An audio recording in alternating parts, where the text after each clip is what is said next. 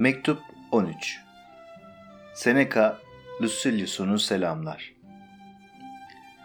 Biliyorum ki Lucilius, hiç kimse bilgeliği öğrenmeden mutlu yaşayamaz. Yaşamaya bile katlanamaz. İyice aklın yatmış buna. Mutlu yaşamı sağlayan yetkin bir bilgeliktir.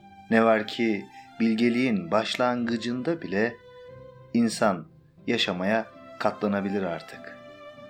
İşte bu düşünceler apaçık belirmiş zihninde. Ama bu açık seçik belirginliği güçlendirmeli, her gün üstünde düşüne düşüne daha içimize sindirmeliyiz. Verdiğimiz kararları korumak, şerefli olan kararı almaktan daha zor bir iştir. Ayak diremeli. Sürekli bir çalışmayla ona güç katmalı ki iyi niyet sonunda bir sağduyu haline dönüşsün. Yine de ne düşündüğümü söyleyeyim. İçimde daha tam bir güven duymasam da senden umutluyum artık. Senin de benim gibi yapmanı isterim. Kendine tezelden kolayca güvenmen doğru olmaz. Tart kendini. Birçok yanını araştır, gözle. Ama her şeyden önce şu noktaya dikkat et. Felsefe biliminde mi yoksa hayat yolunda mı daha çok yol almış durumdasın? Felsefe halka yönelik bir zanaat değildir. Gösteri için hazırlanmamıştır. Sözlere değil, eyleme önem verir.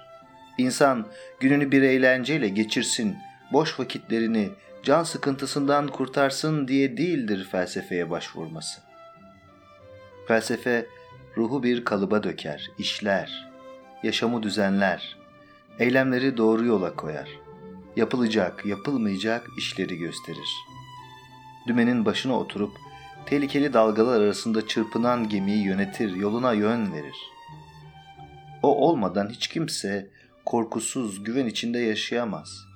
Her gün, her saat fikir yürütmemizi gerektiren binlerce olay olur, ondan akıl sormalı.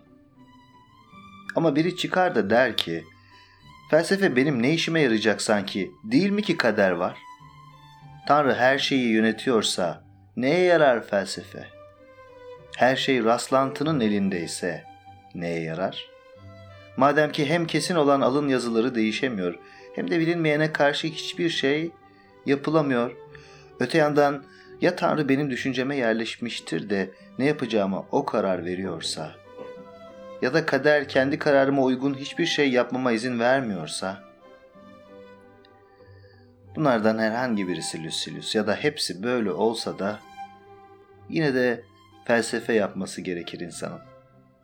Diyelim ki kader bizi koparılmaz bağlarla bağladı. Ya da evrenin hakimi olan Tanrı her şeyi düzenledi ya da rastlantı insanların işlerini alt üst edip atı verdi. O zaman da yine felsefenin bizi koruması gerekir. Felsefe bize Tanrı'ya seve seve kadere başı dik uymamızı öğütleyecek. Tanrı'yı nasıl izlemeli, rastlantıya nasıl katlanmalı, işte bunları öğretecek bize. Ama şimdi bu türden bir tartışma açmanın sırası değil burada. Eğer Tanrı egemense ya da alnımıza yazılmış bir sürü olay bizi sımsıkı bağlamışsa ya da ansızın beklenmeyen olup bittiler yönetiyorsa dünyayı neyi değiştirmeye hakkımız kalır ki?''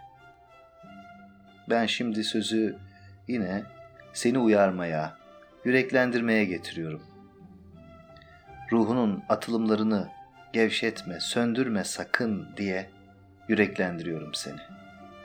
Ruhunun bu atılımını bir davranış haline koyman için süre götür çabanı, onu bir kalıba dök.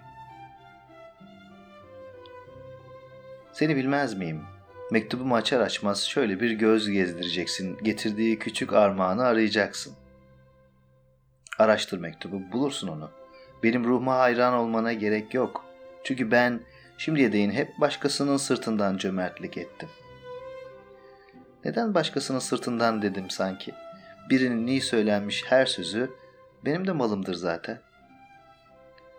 Şu sözü de Epikür söylemiş. Doğaya uygun yaşarsan hiçbir zaman fukara olmazsın. Herkesin kanısına göre yaşarsan hiçbir zaman zengin olmazsın.'' Doğa az şey ister. Herkesin kanısı ise sonsuzluğu.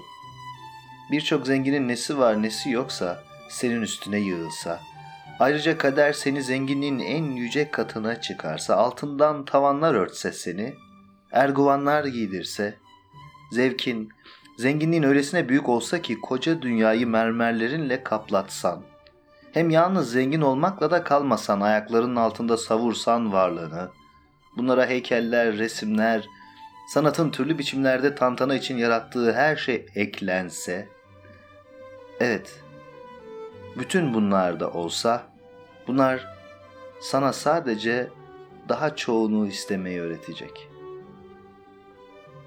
Ama doğanın arzuları sınırlıdır. Yanlış bir kanıdan doğan arzularsa durdurak bilmezler. Hatalı için hiçbir tükenme noktası yoktur. Yol yürüyen için bir son vardır. Yolunu şaşıran içinse sonsuzluktur sınır. O halde kendini boş şeylerden kurtar.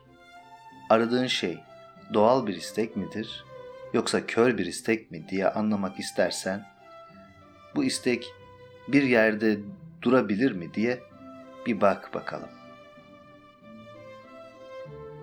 Sağlıkla kal.